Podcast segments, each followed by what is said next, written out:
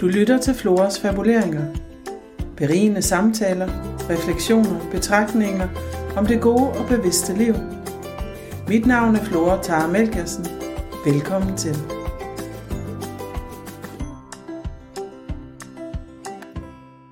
Rigtig hjertelig velkommen til Floras fabuleringer, hvor vi i dag skal tale klima. Nok ikke lige det, de fleste synes er så fedt at tale om, men alligevel så tror jeg også, de fleste efterhånden ved, at det her det er enormt vigtigt at tale om. Og jeg har fået i min optik en af de store stjerner for mig, nemlig tidligere metrolog Jesper Tejlgaard, som jo i dag også er forfatter og foredragsholder, og i høj grad en af de store klimaformidlere, ikke mindst lige er kommet med den her super spændende bog, som i hvert fald, da jeg læste den igennem, Jesper gav mig en masse nye indsigter omkring alt det, der jo foregår bag mm. kulisserne, som vi andre aldrig rigtig får indsigt i. Så rigtig hjertelig velkommen, Jesper, for at du vil være med her. Tak skal du have. Noget af det første, jeg kom til at grine af, da jeg lige så kiggede i din bog, det var din store interesse også for astronomi, fordi jeg tænkte, der var lige sådan en lille fælles krog, vi havde til fælles, for jeg kan huske fra min ungdom, hvor jeg var sådan en nørdet ung en, der gik meget op i fugle. Første gang vi gennem en virkelig, virkelig god fuglekigger kiggede på Saturn, og så ja. de her ringe, det var bare sådan ja. en, wow, det har jeg simpelthen aldrig glemt. Det var et helt magisk øjeblik. Og det, kan, det beskriver du jo på samme måde i bogen. Jamen det er jo præcis det. Altså, så fandt man lige pludselig ud af, at øh, vi er meget lille i det her univers. Ja, Ja, og din vej jo faktisk lige så vel kunne have gået den vej, som den nu er. Ja, det kunne den som end. Uh, jeg synes, at astronomi uh, var spændende. Det synes jeg jo stadigvæk. Jeg synes, det er enormt fascinerende at, uh, at tænke på, hvad der er derude, og hvad det er for tilfældigheder, der har gjort, at vi er på den her klode. Ja. Jamen helt 100, det synes jeg jo også er vigtigt, og som jeg lige sagde til dig, inden vi lige gik på her, at noget af det, der ligger mig på sinde, det er jo, at det, selvom jeg arbejder rigtig meget med folks indre klima, så, så er det ydre jo i høj grad noget, vi er nødt til at forholde os til, især i de her år. Og at de to jo faktisk spiller sammen. I den øh, mere terapeutiske terminologi siger vi jo tit, at det, det indre klima spejler sig i det ydre, og måske er det det, der også spejler sig, det ved jeg ikke, i klimasituationen, at så mange mennesker har det svært indeni os. Altså, man kan jo sige, at øh, kloden over, så er der jo 8 milliarder mennesker, og øh, de fleste af dem, de, øh, de har det måske sådan rimelig godt, men der er godt nok mange, som øh, lever på kanten af det, af det mulige. Ja. Og, øh, og forestille sig, at øh, de skal have overskud øh, også øh, på de indre linjer, altså til at tænke på klima, til at tænke på miljø, til at tænke på øh, deres rolle i det store øh, spil her på kloden. Altså, det er jo, det, det er jo svært at, at pålægge dem det. Øh, det er noget, som øh, vi rige, i den rige del af verden, øh, nok skal tage på os. Øh, vi er jo trods alt også dem, der har foranledet det her. Ja, og det er jo det, og, og noget af det, som jeg synes er mega interessant, det er jo, at det er kommet mere og mere på tale. Nu har jeg fulgt rigtig meget med, både i, i dit arbejde og din måde at formidle, og så er der jo den her, synes jeg, fantastiske side på Instagram, øh, som Iben har startet, Ryd fladen for mm. klimaet. Det her med, at det er jo ikke noget, vi sådan har talt om, og som du også beskriver i din bog, så er det jo stadigvæk noget, som, som rigtig mange mennesker har svært ved at forholde sig til. Og, og det er vel egentlig lidt mærkeligt, eller hvad? Ja, altså det, det undrede mig i, i nogle år, altså hvorfor det skulle være så svært. Men det er jo gået op for mig, at uh, grunden til, at, uh, de, at mange mennesker, uh, det er svært at sige de fleste, men i hvert fald mange mennesker har svært ved at, at tage det ind, hænger jo sammen med, at det er så stort. Det er jo så, så voldsomt, det er så omfattende, uh, og den der magtesløshed, man uh, kan føle, den uh, gør jo også, at man uh, ligesom viger tilbage og siger, at det må andre så tage sig af. Ja. Øh, og derfor skubber man øh, sit personlige ansvar lidt til side, øh, og, og så sker der jo ingenting, selvfølgelig. Nej.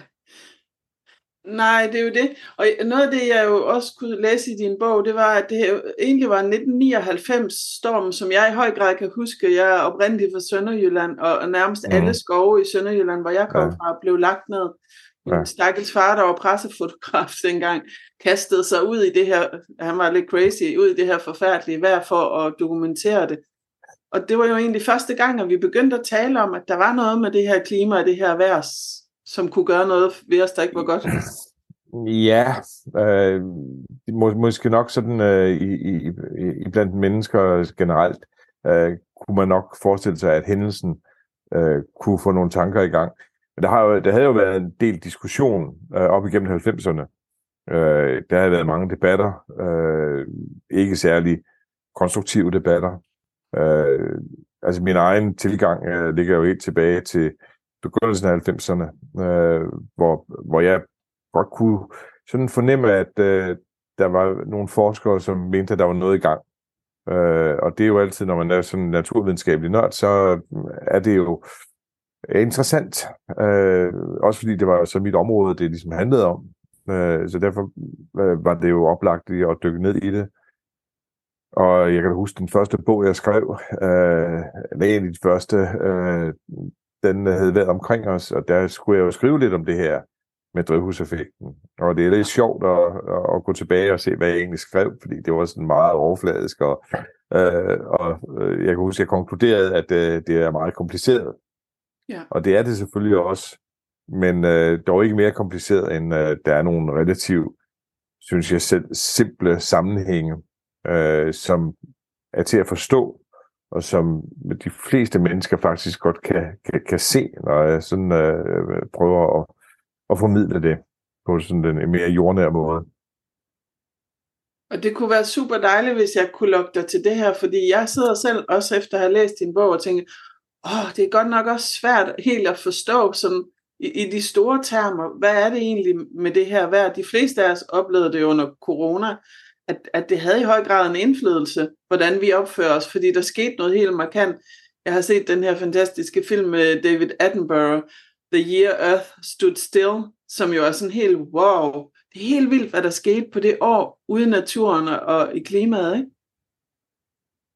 Ja, øhm, øh, både og, fordi øh, altså noget af det væsentligste, der skete under coronaen, det var jo, at øh, luften faktisk var mere ren. Altså vi havde en fantastisk sigtbarhed, øh, hvilket jo så i øvrigt betød, at øh, der var mere solindstråling. Så det der med, at øh, øh temperaturen så øh, fortsat steg, altså var der jo så flere grunde til.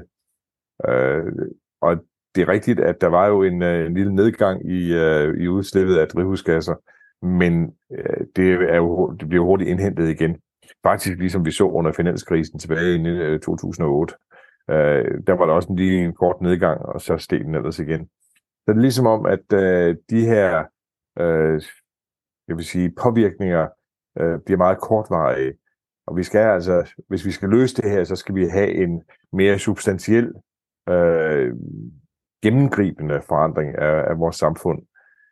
Og men altså det der med at, at, at ligesom få øh, forklaret, hvad er det egentlig, der sker øh, på den simple måde. Ja. Jamen, øh, noget jeg øh, går meget op i, at folk de kan forstå det, det er jo, at øh, drivhusgasserne har en ganske simpel virkning, nemlig at de fungerer som en dyne. Øh, altså den ligger simpelthen over hovedet på os øh, og holder på varmen, fuldstændig som øh, når vi tager en dyne på om natten. Øh, og det har de altid gjort, at holde temperaturen oppe på noget, der er, øh, er fornuftigt i forhold til det liv, der er på jorden. Der er selvfølgelig nogle forskelle i forhold til istider og mellemistider, men overordnet set, så holder drivhusgasserne på varmen. Det, der så er de problemet, kommer det er... hvorfra, hvis jeg lige skulle være lidt ja. øh, sådan dum? Hvor, hvor, hvor opstår drivhusgasserne fra? Nå, jamen, de opstår jo, om så må sige, i øh, den, øh, øh, det liv, der er på kloden.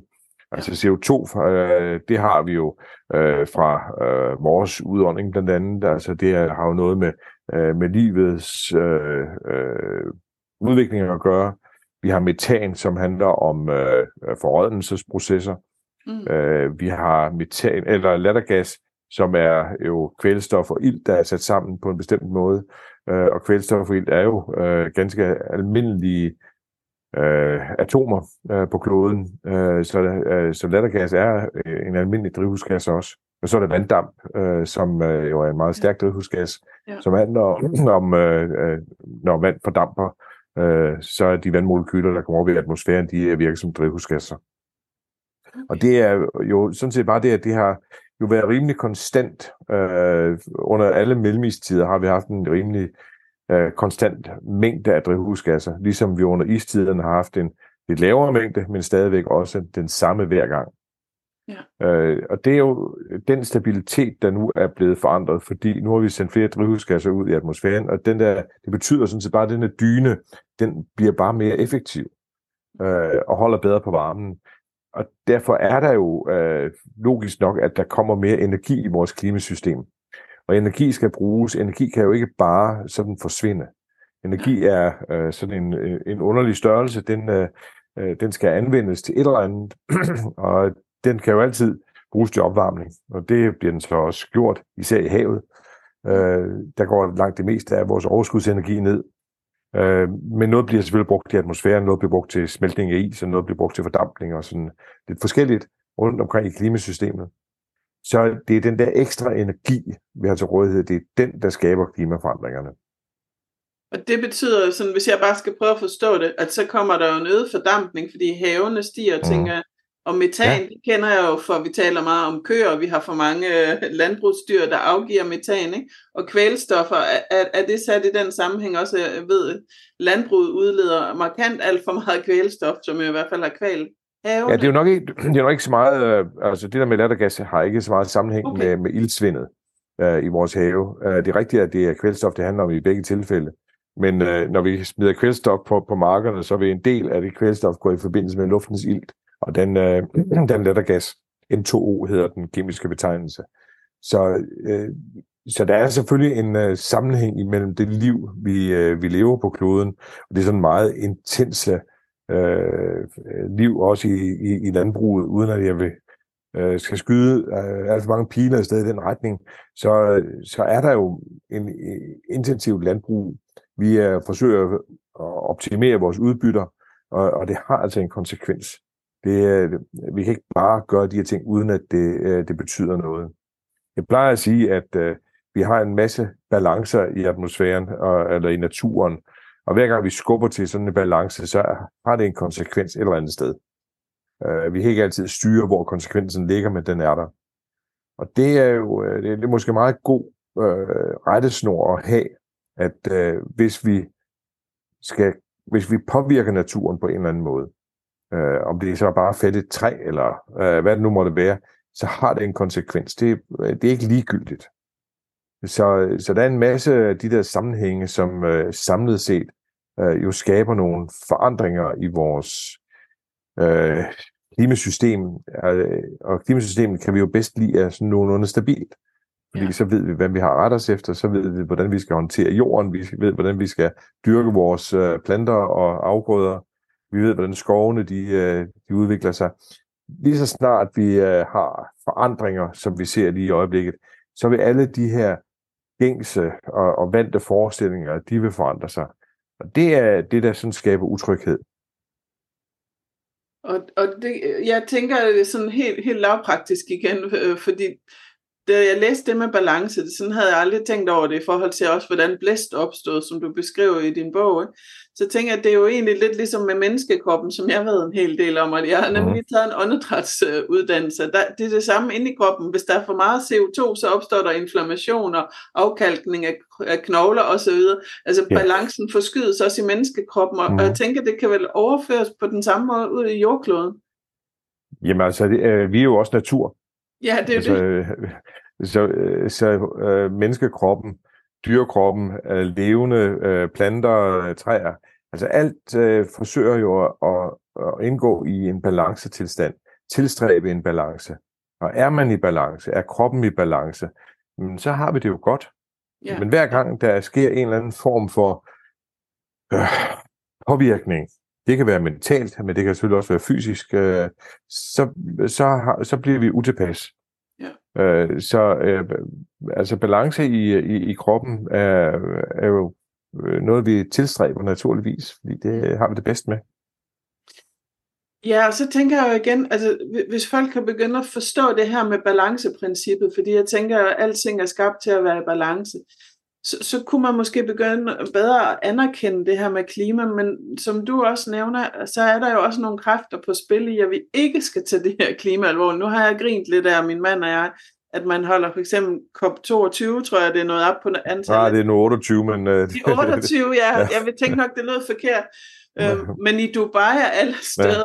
Ja. Øhm, hvor, og så samtidig kan jeg jo også se, at der er jo kræfter på spil, der hele tiden prøver at putte falske nyheder, det er jo blevet meget moderne, ud i den ja. her klimadebat. Oh, ja. Så hvordan kan vi skælne som almindelige mennesker i, er det her et reelt problem, vi skal tage alvorligt? Altså, det er jo helt evident, at øh, alle de problemer, som vi jo står med, øh, fordi det er jo mange sider øh, og mange facetter i vores øh, tilværelse, hvor øh, der er problemer lige nu. Øh, det er geopolitisk, det er øh, klimaet, det er biodiversitet, det er ressourceproblemer osv. osv. Der er masser af de her ting. Men det er jo logisk, at der er nogle mennesker, som altid forsøger at øh, sløre sandheden, sløre, hvad, hvad der foregår, og negligere, øh, måske for egen vindings skyld, altså for folk til at negligere de problemer, der er. Vi ved det med fossilindustrien, øh, altså kul, olie og gasindustrien, de er jo ikke specielt interesseret i, at øh, vi får løst klimaproblemet sådan på kort sigt, fordi de vil jo gerne hive øh, så meget fortjeneste ud af os som overhovedet muligt. Ja. Øh, det ligger jo vel i den kapitalismens øh, inderste væsen, at øh, man vil forsøge at, at udnytte tingene bedst muligt.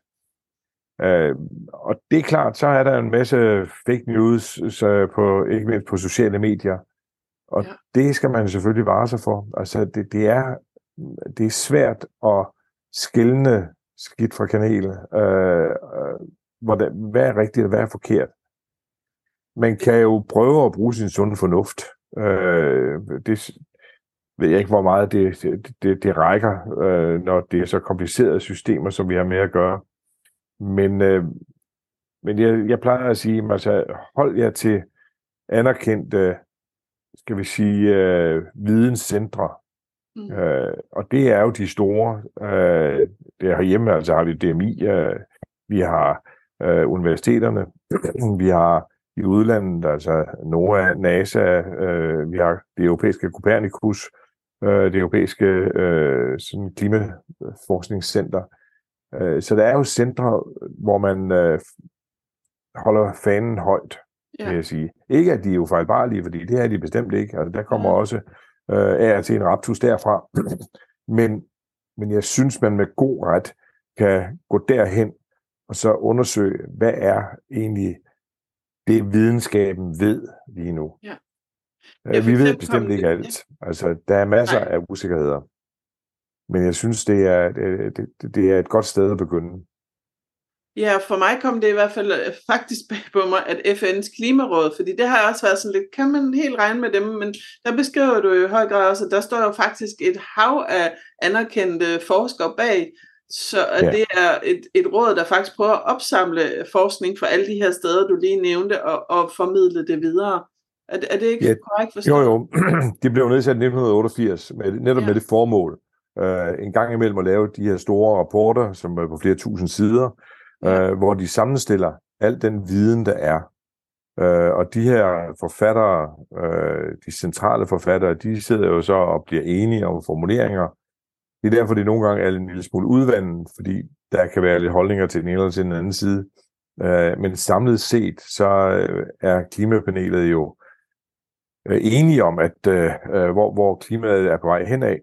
Øh, og øh, sådan har det egentlig været nærmest fra den første rapport, jeg tror den kom i 91, ja. hvor man øh, jo faktisk også sagde, at øh, drivhusgasserne er det øh, entydigt største problem, at det, vi skal begrænse udledningen af drivhusgasser. Øh, ja. Også er kommet man... med den nye rapport, som siger noget med, at det bliver over 2 plusgrader. Var det ikke det? Øh, jo, altså, det var, den, øh, øh, det var ikke en øh, øh klimaplansrapport, det var øh, FN's øh, øh, miljøorganisation UNEP, øh, der, der, der kommer med en årlig såkaldt GAP-rapport. Det er sådan en øh, rapport, der fortæller, hvor langt er vi egentlig fra øh, at være på ret kurs. Og der er vi jo øh, ret langt væk, og den øh, seneste øh, opdatering, der kom her for en lille måneds tid siden, sagde jo, at vi er på vej mod 2,9 grader. Rigsaftalen siger jo 2 grader, eller helst kun halvanden. Ja. Øh, men øh, det må man så sige, det, der er vi også meget, meget langt fra. Og, og der er ikke tegn på, at vi øh, bevæger os særlig hurtigt i den rigtige retning. Nej. Øh, hvis vi overhovedet bevæger os i den rigtige retning, det kan man jo, ja, det er jo det. nok diskutere. Ja. Og kan du sige noget om, hvad, hvad er konsekvenserne? Nu har jeg jo hørt meget om det her El Niño-begreb, øh, som, som det ser ud til, hvis jeg har forstået det rigtigt, der kommer mere af, eller det bliver voldsommere. Kunne du prøve at forklare, hvad, hvad, om, om det er en væsentlig spiller i det her også? Altså, det er jo, det er jo i hvert fald en spiller. Uh, El Niño-systemet, det kaldes også uh, ENSO, altså det er et, uh, en klimasvingning i Stillehavet, i det ekvatoriale Stillehav mellem Peru og Indonesien. Og det synes meget langt væk fra os, men det har nogle konsekvenser globalt, uh, især selvfølgelig i nærområderne. Men uh, en, en El Niño, det betyder, at havet uh, i det område er unormalt varmt. Ja. Der findes en modpol, der hedder La Niña, som er en øh, kold udgave. Og det interessante lige præcis i den sammenhæng er jo, at vi har faktisk haft tre år med La Niña, altså hvor havet har været forholdsvis koldt. Okay. Og det har jo så holdt temperaturen noget nede. Altså det, vi har ikke haft den det vil sige, temperaturstigning, vi ellers ville have haft under normale omstændigheder. Øh, det vi så kunne se faktisk sidste vinter, det var, at øh, La Niña forsvandt øh, og er nu ved at blive afløst af El Niño. Og Men, hvis jeg lige må spørge, ja. hvad, hvad skyldes det? Ved man det, at der har været de her tre år, hvor det har været køligere? Nej, altså øh, man har nogle øh, forestillinger om, at øh, solen kunne have en vis indflydelse øh, på, øh, på det her klimasystem. Øh, men man ved, at en El Niño, altså en varme udgave, opstår sådan mellem 5 og 7 års mellemrum. Øh, den seneste, vi havde, det var i 16, 15-16, hvor øh, det var meget varmt. Det var en meget øh, kraftig udgave. Og man er sådan øh, ikke helt, man er ikke helt styr på, hvor kraftig den nuværende den bliver. Men øh, øh, i og med, at den lægges ovenpå øh, en, øh, en markant opvarmning, som vi har haft nu øh, i år, så, så bliver den nok øh, pænt kraftig. Ja. Så øh, man kan sige, at øh, det er en naturlig, naturlig klimasvingning, øh, og den har altså formodentlig altid været der. Det, der er interessant, øh, og som vi har kunnet se, ikke mindst her i den seneste 15, i 15 og 16, og altså, normalt ville man jo forestille sig, sådan en svingning, den ville jo gå op og ned, men ligesom neutralisere sig selv. Øh, de år, der bliver varme, når så forsvinder den så, øh, og så får vi måske en kold udgave, men det svinger omkring et eller andet nulpunkt. Øh, men det kræver jo, at øh, den varme, som bliver genereret, kan komme væk.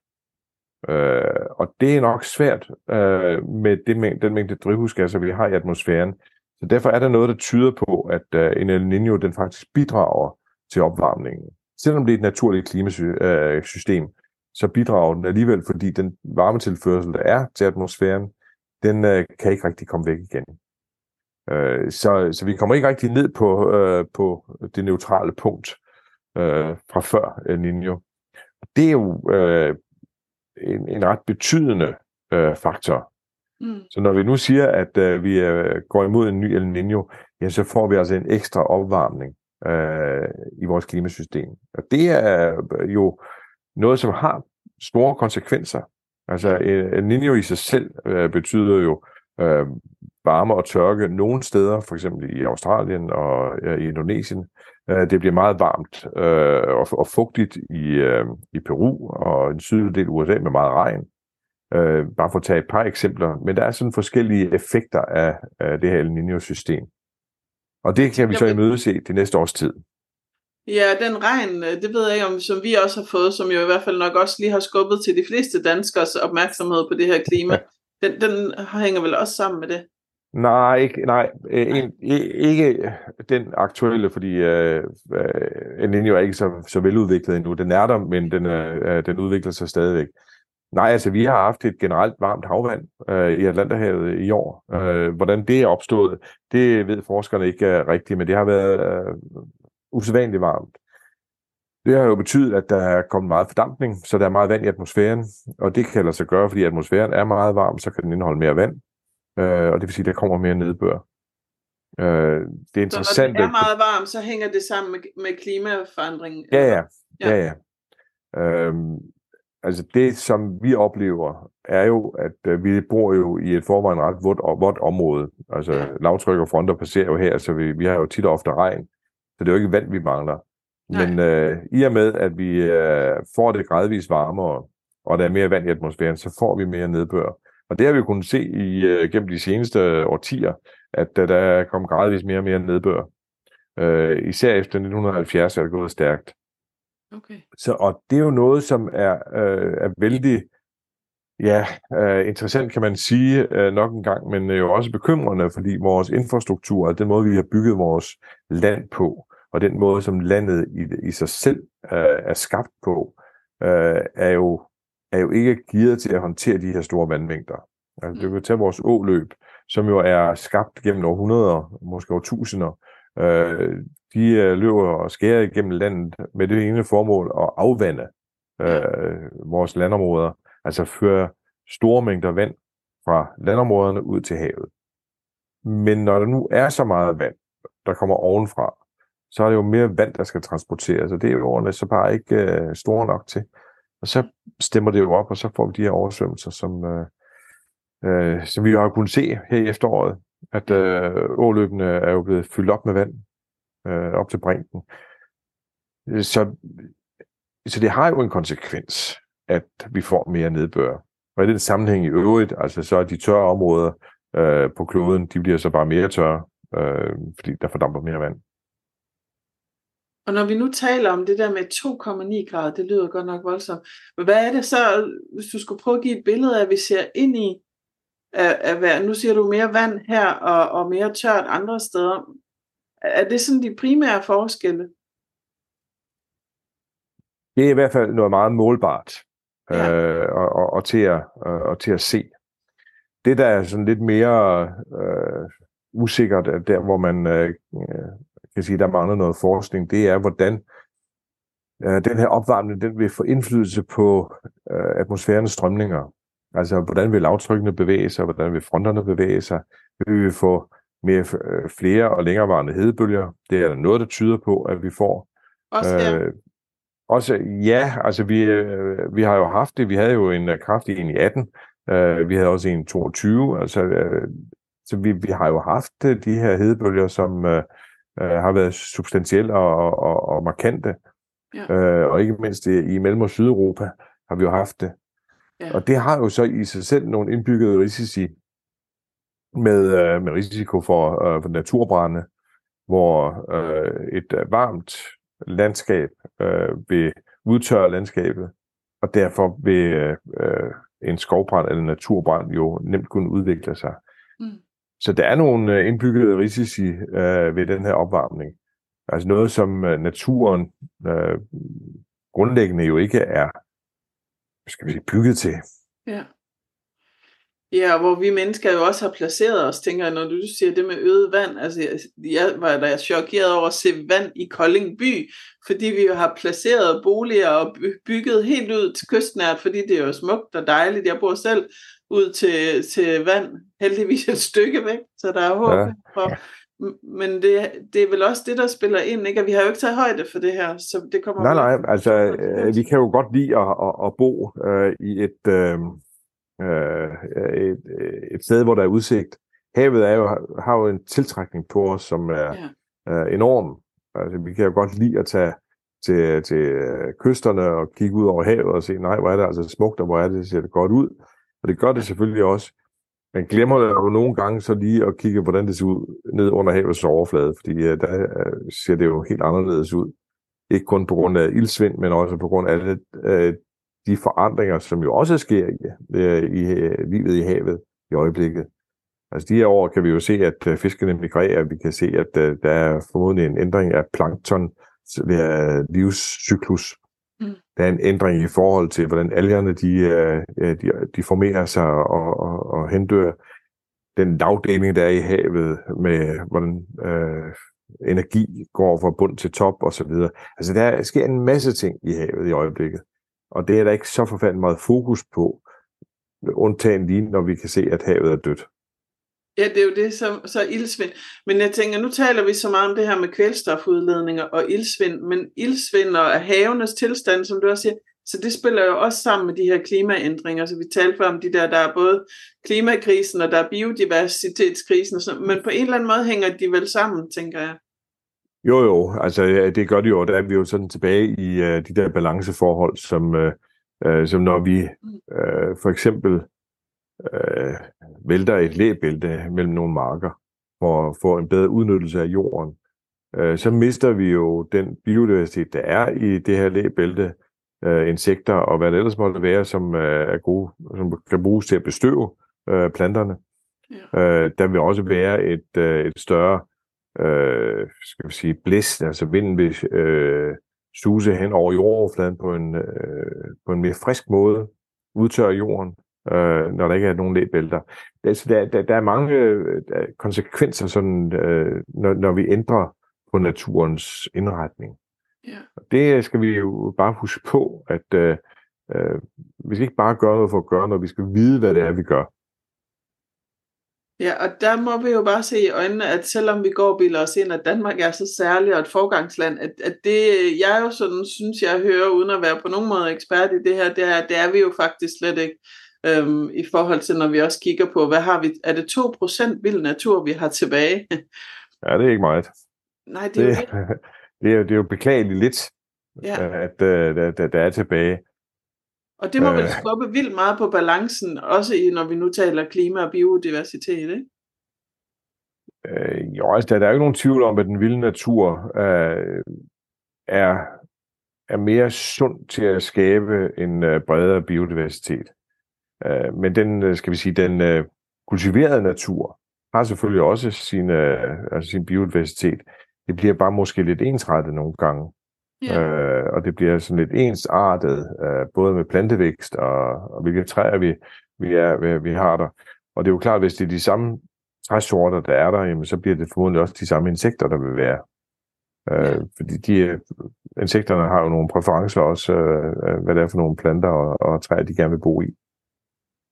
Men når vi nu taler om det der med træerne og bio og, og, og naturen, så tænker jeg, hvad jeg vil egentlig gøre hver især, for nu nævnte vi jo lige det her med, at der er COP28 lige nu, og dem, der sidder på de fossile brændstoffer, er selvfølgelig ikke vildt meget interesseret i at skulle give slip i dem, før de har et alternativ, de kan leve af.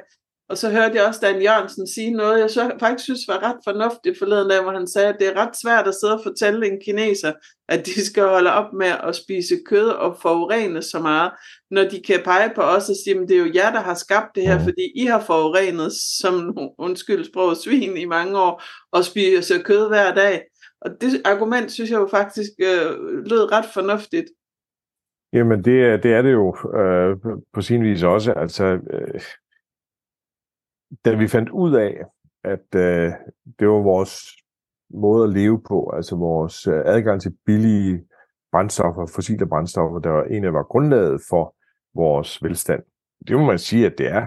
Altså, øh, ja. vores velstand i den vestlige verden er bygget af fossile brændsler. Ja. Fordi de har været billige, der har været lidt adgang, der har været rigeligt af dem.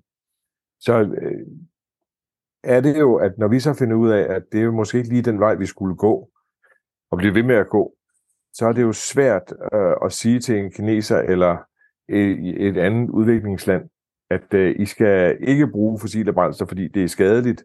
Øh, det har vi nu fundet ud af. Øh, I skal prøve at bruge noget andet. Ja, siger de så. Men øh, hvordan gør det, går det lige med jer selv med at udfase dem? Ja, det er jo det. Der, der er vi ikke de bedste eksempler, jo. Nej, det, det, det, det er vi bestemt ikke. Nej.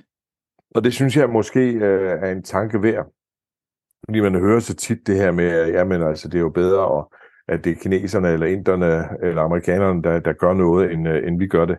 Ja, men hvis vi vil påvirke dem til at gøre det rigtige, så skal vi også selv gøre de rigtige ting. Altså det er, det, det er meget, meget svært øh, og pege fingre af andre, når man ikke selv øh, gør noget. Altså, man skal ikke kaste med sten, hvis man bor i et glashus. Nej, jeg sad lige og tænkte på præcis det. den samme, ja. Men jeg oplever jo meget, altså, når jeg øh, er på konferencer og øh, snakker med mine øh, internationale kolleger, at de kommer jo tit til mig og siger, at, man siger, at øh, Danmark er jo øh, foregangsland, og vi er så gode, og så videre, og så videre.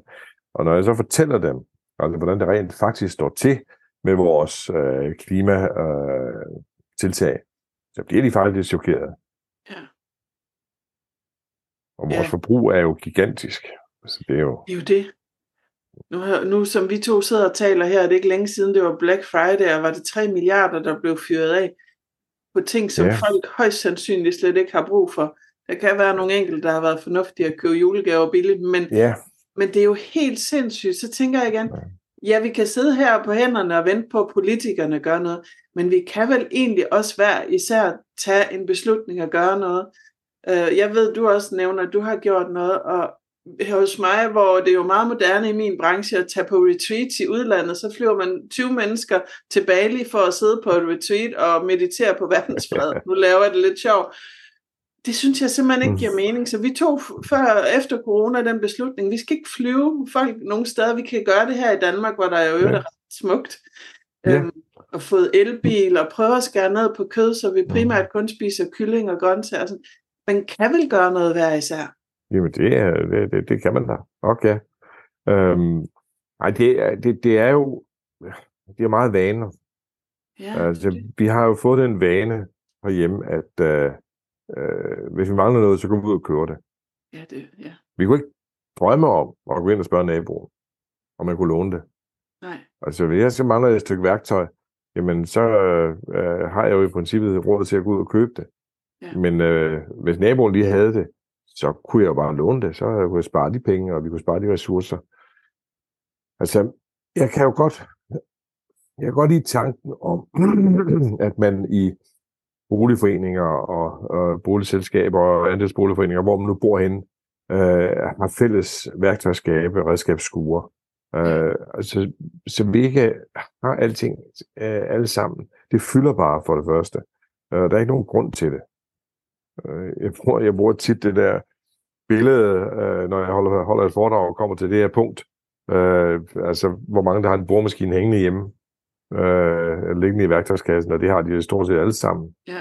Men øh, siger så, den bliver jo ikke brugt ret meget, altså højst en gang om måneden, det er så højt sat. Så kunne naboen være lånt den en af de andre dage, øh, uden at det øh, betyder noget. Og det er jo sådan, øh, og når man så i øvrigt samlet set ved, ved godt fra en amerikansk undersøgelse, men alligevel, at en boremaskine den bruges øh, i, sin, i sin hele sin levetid omkring 16 minutter. Øh, altså, så er der jo ligesom ikke nogen grund til, at vi alle sammen har den liggende. Nej. Øh, det er ressourcespil, og jeg synes, det der ressourcespil altså er noget, som vi er nødt til at prøve at kigge på. Øh, og det handler jo selvfølgelig om vores øh, indkøbsvaner, og det handler noget om øh, altså vores indstilling til forbrug øh, hvor der er så mange ting, som vi køber, som vi ikke har brug for. Nu skal vi så ud og købe julegaver, og jeg får det sådan lidt øh, det er ondt i maven, når jeg sådan, øh, øh, er, er ude i stormagasiner og andre steder og ser, at folk kommer slævende, og tænker, jamen det er selvfølgelig fint nok, hvis det, sådan, det er gaver, som der er brug for. Det, det, det er, øh, er, er, er respekt for det. Men vi kender jo også alle sammen det der, og vi skal også lige have til, øh, den og den, og, åh, hvad skal vi finde på? Ah, så finder vi på et eller andet, som der måske er brug for.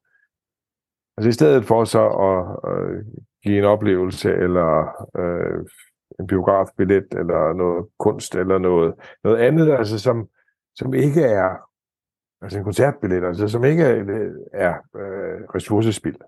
Ja. Det øh, ville være meget mere givende. Jamen, det giver god mening. Vi har lige haft snakken her. Jeg har to store piger på 28, og så har jeg en på 18. Og hende på 18 er noget mere miljøbevidst. Det er ligesom om, der sker noget i den der generation, synes jeg. Og, og så kiggede vi hinanden i øjnene og prøvede at se, om vi kunne lave en aftale om at købe genbrugsjulegaver. Og det, ja. den var ikke helt nem at sælge til dem på 28, kan jeg bare hilse at sige. Hvor på 18, hun er helt med på det og siger, ja, selvfølgelig. Vi skal jo passe ja. på klimaet. Nok ja. også meget inspireret. Der synes jeg jo, selvom jeg er med på det, du skriver i bogen om Greta Thunberg, at det nogle gange bliver lige lovligt skarpt og skubber til den her frygt, vi også alle sammen kan ja. gå rundt med, øhm, som jeg godt faktisk også kan genkende nogle gange. Ikke? Øhm, men så er det ligesom om, at der sker noget i den yngre generation, eller også så kan det bare være, fordi jeg sådan, er, er meget blind på det. Jo, jo. Altså, jeg, jeg, som jeg skriver i bogen, jeg er ikke så vild med hendes retorik.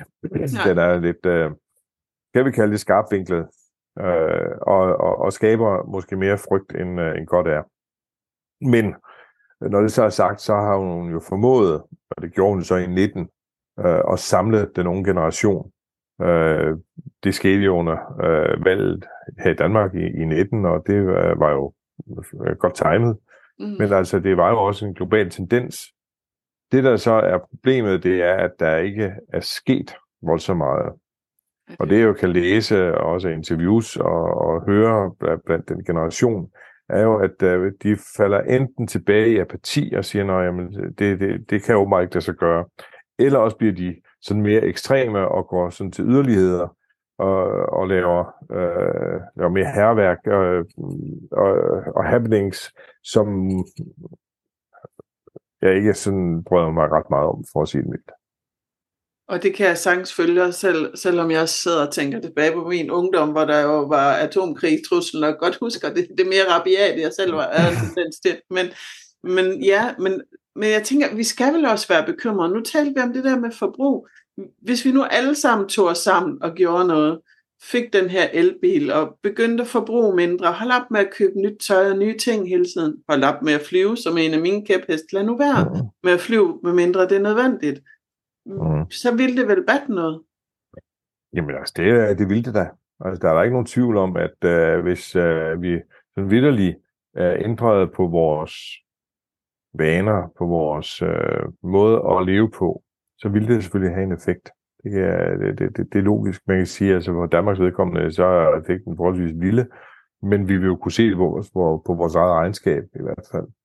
Og det er, jo, det er jo nok så væsentligt, når man sådan kommer til udlandet, øh, forhandlinger og, og, og møder, øh, at man kan sige, at vi har gjort sådan og sådan, og det lykkedes. Øh, og, og, og det er jo sådan set hele den her strategi øh, med at være øh, et foregangsland, det er jo at vise andre, øh, at det kan altså lade sig gøre. Vi har nogle muligheder. Øh, og det, det, det, det, det, det synes jeg, nogle af de øh, kommentarer, jeg så ofte får, handler jo så om, øh, at hvis vi skal ned på alle de her indkøb, som øh, vi har i dag, og hvis vi ikke skal købe så meget, jamen, så går det ud over handelen, så går det ud over folks arbejdspladser, så går det ud over en masse andre ting. Hvad jo selvfølgelig er rigtigt, og syrsken i Bangladesh øh, får ikke så meget at lave. Mm. Og det, det, det er rigtigt, at det har den konsekvens. Men så må man jo prøve at finde nogle andre arbejdspladser, som er mindre skadelige.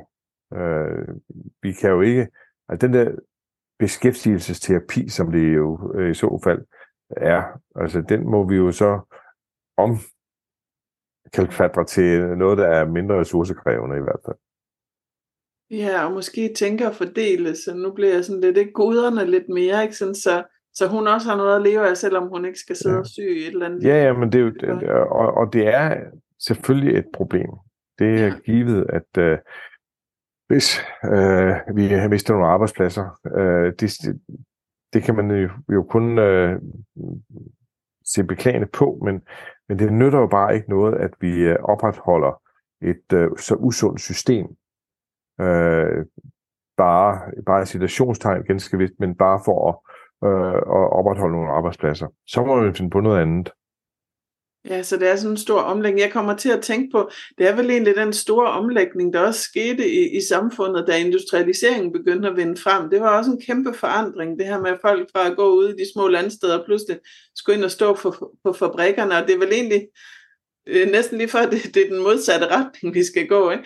Og så skal vi jo finde ud af, hvordan det økonomisk kan hænge sammen, sådan så, ja. så, så det ikke går ud over den enkelte landmand, hvilket jeg på ingen måde synes, det skal, men at vi hjælper til for eksempel omlægning øh, til mere vild natur, til en anden måde at dyrke sine marker og sine afgrøder på. Ikke? Ja, og det er landmændene jo sådan set også uh, interesseret i, for de kan jo også godt læse skriften på væggen. De ved ja. jo godt altså, at uh, vi skal have forandret vores, uh, vores land, vi skal forandre vores erhvervet, øh, der skal ske nogle andre ting. Øh, og det er jo typisk igen, altså det er den yngre generation, som jo kan se frem til øh, flere årtier øh, i, øh, i landbruget, jamen de er jo mere interesserede i at skabe den her øh, om, øh, omlægning, omvæltning. Øh, og, og det er rigtigt, at industrialiseringen var jo en, øh, en kæmpe forandring af, af samfundet. Altså øh, fabrikkerne, der, der skød op, og vi fik øh, maskiner til, øh, til hjælp, øh, fordi vi havde den billige energi. Øh, dampmaskiner i første omgang, og senere var det olie og gas. Øh, men hele tiden har udviklingen jo gået på, at øh, det var baseret på billig energi. Altså hvis vi ser på vores samfund i dag, altså alle de ting, der sker, øh, selv i dag, altså, så handler det jo om, at vi skal have energi. Og det er jo det, der er sådan, og måske også er en lille smule bekymrende, fordi vores energiforbrug er jo markant stigende. Ja. Og vi har ikke den energi til rådighed, ikke den rene energi i hvert fald. Øh, så det, det hele sker egentlig i en forkert rækkefølge.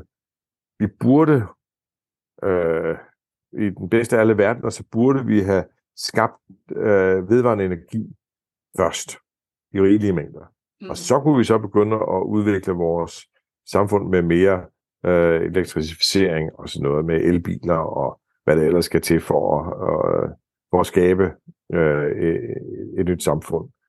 Men det, der sker, det er jo, at vi opfinder alle de her nye ting, som vi så skal have, altså ja, elbiler igen, øh, med en masse andre ting, som skal elektrificeres.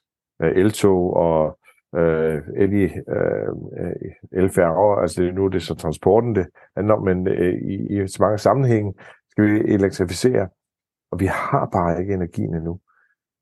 Nu vil vi høre, at øh, øh, Aalborg Portland, de skal øh, til at øh, opsamle CO2 fra deres øh, forbrændingsanlæg. Øh, vi så her forleden, at Øreværket øh, sætter gang i bygningen, så er det et øh, CCS-anlæg, altså hvor man opsamler CO2 fra røggasserne, for at simpelthen filtrere dem ud. Og det er fint nok som sådan. Det, man glemmer at fortælle, det er jo, at øh, det koster en hulensbunke energi øh, at lave den proces. Altså at filtrere CO2 ud af røggasserne, kræver enorme energimængder. Øh, for nogle år tilbage kan jeg huske, at der var der en tommelfingerregel, der sagde, at, øh, at den, hvis man sætter sådan et CCS-aggregat på et øh, kulkraftværk, så vil det jo øh, tage en tredjedel af kulkraftværkets kapacitet. Så det er store energimængder, der skal til for at drive den proces. Det hører vi ikke så meget om, og, øh, og med god grund, fordi spørgsmålet vil jo hele tiden være, jamen, hvor kommer energien fra? Ja, hvor skal den komme fra? Ja. Det skulle jo gerne være noget, noget vedvarende og bæredygtig energi. Ja, men forløbet, når vi ikke har nok af den vedvarende energi, ja. så vil jeg jo sige, jamen den vedvarende energi, den skulle vi bruge så mange andre steder i samfundet. Ja, ja. Så det eneste, der sker, det er, at vi øger energimængden eller energibehovet, men øh, vi, altså produktionen af vedvarende energi følger slet ikke med. Ja, det lyder ikke som om, når du siger det sådan, så tænker vi ikke så kvikke. altså, det burde være nogen, der kunne få det til at hænge sammen. Ja, øh, der er jo ikke så ofte ret mange vindmøller i år. Det er øh, stort set ingen. Så, Jamen, så, altså- så derfor er, er vi jo virkelig på bagkant. Ja, og hvad med sådan noget som solceller, tænker jeg også, fordi her hvor jeg for eksempel bor, der, bor, der er meget solrigt ofte, hvor jeg tænker, mm. nu er huset godt nok lejet, men hvis man satte solceller på taget her, så kunne vi ret hurtigt øh, få meget mere energi, ja. end at skulle bruge oliefyr. Ja, men øh, jeg synes da bestemt, at øh, alle tagflader burde have solceller. Ja. Øhm, øh, jeg forstår ikke, at man ikke på alle offentlige bygninger har det, øh, og alle store tagflader i industrien, Nej, øh, der skal man da have det. Øh, og så er vi jo lige der... tilbage til, hvad vi kan gøre hver især, tænker jeg jo, ikke? Ja, men der øh, er jo de muligheder.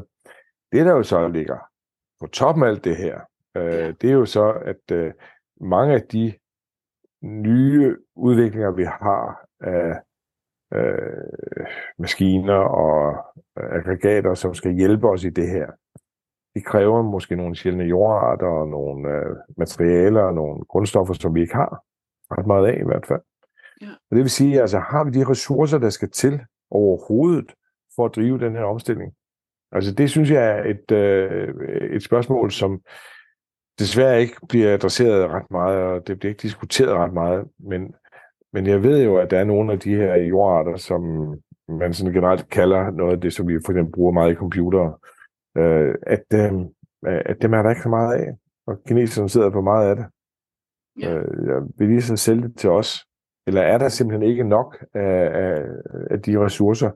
Så skal man jo finde på noget andet, men det tager jo tid at udvikle.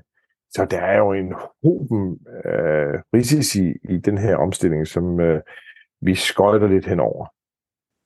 Ja, så kommer vi over omkring den der berømte hockeystav, ikke? om den overhovedet holder vand. Det, det lyder jo ikke sådan helt, at det er gennemtænkt. Øh. Nej, altså det du tænker på, det er, at den skubber ligesom udviklingen foran sig. Altså vi skal reducere med 70% inden 2030 øh, her i landet. Ja. Øh, og det har regeringen også sagt, jamen der kommer nogle fantastiske udviklinger hen i 27, 28, 29, så det skal ja. nok gå. Øh, og det kan også godt være, at det gør det, men det kan også godt være, at det ikke gør. Ja, det, er øh, det. det, de henholder sig til, det er jo den her PTX, altså Power to X, som er jo reelt set handler om øh, syntetiske brændstoffer, og, og man kan øh, tage CO2, som man har filtreret ud af røgkasserne øh, med noget energi, og så kan man tilsætte noget brint, som man har fået fra elektrolyse, øh, og så kan man bygge øh, nye brændstoffer. Det er jo sådan set en færre øh, overvejelse. Det kan man så godt, hvis man, øh, hvis man vil. Men, øh, synes nok, jeg kunne fornemme. Men, men, men det tager jo tid. Altså, det er jo ikke rigtig ja. udviklet endnu. Og så kommer det der med hockeystaven, at jamen, kan, får vi den der produktion af de her nye brændstoffer øh, i tilstrækkelig omfang inden 2030? Det er jo ikke sikkert. Det er jo ikke givet på forhånd. Nej, det er det. Men så får jeg jo lyst til alligevel at spørge dig, er der håb? Nu så jeg Clement for, for nogle uger siden, øh, hvor Morgenthaler, som jo er en af de der store, der også taler meget ja. klima, han var inde og tale. Og, og de, de der fremtidsscenarier, han tegnede, der, der blev jeg helt deprimeret, da jeg skulle gå i seng, og så vi er slet ikke ja. klar over, hvad det er, vi ser ind i i forhold til, hvor meget vi kommer til at skulle leve anderledes, og, og klimaflygtninge, der bliver et kæmpe problem. Og sådan. Er det det, vi ser ind i, tænker du, de næste, om 20 år? Ja, altså det er jo de risici, som vi står overfor. Ja. Om det bliver sådan, det afhænger jo af os selv. Ja, det er øh, det. Men øh, jeg var sammen med øh, Søren Pape Poulsen her for ikke så, så længe siden, øh, hvor han holdt indlæg, for jeg skulle holde indlæg, og, øh, og han sagde jo netop også det her med klimaflygtninge er noget, som vi skal tage alvorligt. Ja. De står jo og kommer til at banke på øh, vores dør, øh, især fra Afrika, men de kommer jo også fra Asien og Mellemøsten. Ja. Øh, de, de, de synes, at øh, Europa må være stedet. Ja. Og det øh, kan godt være, at de har den opfattelse, men det kan vi jo ikke håndtere. Så hvordan løser vi lige præcis de problemer? Det kan vi kun gøre ved at hjælpe dem i nærområderne, ja. eller hos dem selv. Øh, men det kræver jo igen, at vi bruger en del af vores midler, altså penge, øh, til at hjælpe øh, de her mennesker, der hvor de bor, for at forhindre, at de øh, sætter sig i bevægelse. Ja. Øh, og det er, det, det, det er et kæmpe, kæmpe, kæmpe stort øh, problem, som øh, vi absolut skal tage alvorligt. Så og det hænger jo sammen med, altså hvor højt kommer temperaturen op. Altså hvis det er de der 2,9 grader, som øh, vi ser ind i lige nu, øh, så er det jo et sted, der bliver fuldstændig ubeboelige, at det bliver alt for varmt. Øh, ja, jeg snakkede med, eller skrev med en af mine uh, iranske kolleger faktisk for nogle tid siden. Uh, det var altså 22, hvor vi havde uh, også en af de store hedebølger. Uh, hvor hun skrev, ja, nu havde hun jo så 56 grader, uh, og det var nok lige voldsomt nok, men de kunne da gå ind dør og, uh, og tænde for aircondition. Uh, men som hun så skriver, at øh, det svarer jo lidt til det englænderne så oplevede med 40 grader. Altså det, den ekstreme varme, som hun oplevede i Iran, den modsvares jo sådan lidt af, af de 40 grader, vi fik i England, fordi det, det er jo lige så ekstremt. Uh, og vi kommer til at se ind i de her ekstremer. Nej. Langt, langt mere end... Uh, uh, altså vi, vi havde jo faktisk herhjemme, uh, var der på et tidspunkt, jeg huske, nogle beregninger, øh, i vejrmodellerne, der, der, der sagde, at altså, vi kunne godt få 40 grader her. Mm. Det kom så ikke. Øh, det kom, øh, holdt sig så ned over Tyskland. Men bare det, at det var med inde i skal vi sige, de matematiske modeller, viser jo, at den her ekstreme varme kan altså godt ramme os. Øh, og hvordan øh, altså, øh, at være i 40 grader, det er jo redselsfuldt. Ja, ja, det er øh, varmt. Øh, så kan vi, kan vi håndtere det? Kan vi leve med det? Kan vi tilpasse os de her nye tider? Kan vi tilpasse os øh, mængden af regn? Kan vi tilpasse os temperaturerne? Kan vi tilpasse os de forandrede vejrmønstre? Det er jo sådan set det store spørgsmål, hvor øh, naturen, den vil jo forandre sig. Øh, uanset hvad vi gør, så vil naturen ja, ja. jo forandre sig. Øh, men vi skal jo forandre os med den, ja. og vi skal jo sørge for at være på forkant. Og det er jo der, jeg måske øh, synes, at vi, det, det går for langsomt. Ja. Vi, er, øh, vi, er, vi har sådan en inerti i vores liv, at det tager tid at dreje den her skude rundt, øh, så vi kommer til at, at, at følge med øh, den udvikling, der er omkring os. Øh, der skal vi altså sætte noget turbo på, øh, så folk kan komme bagud.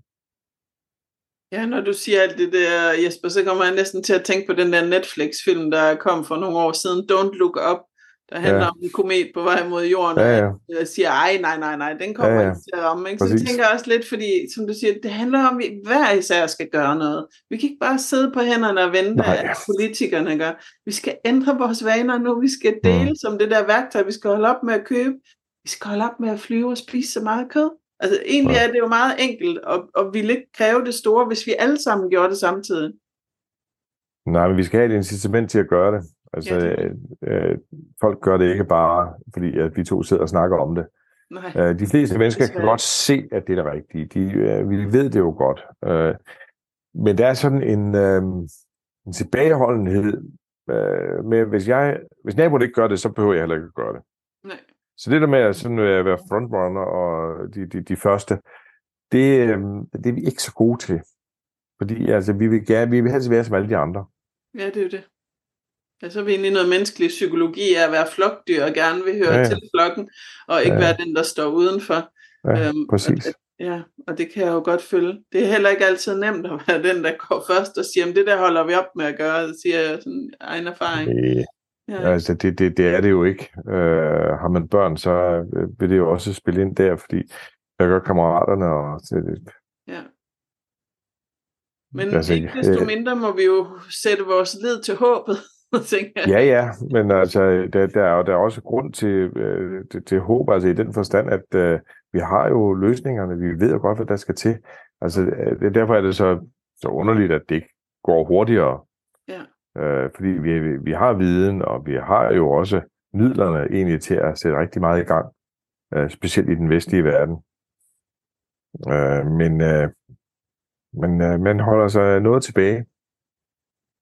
Vi må krydse fingre for, at, mm. øh, at der sker noget øh, i, i det nye år. Vi snart er på vej ind i 2024. Måske bliver året, hvor vi tager det alvorligt og begynder virkelig for alvor at prøve at gøre noget ved det her klima og yeah. de andre kriser.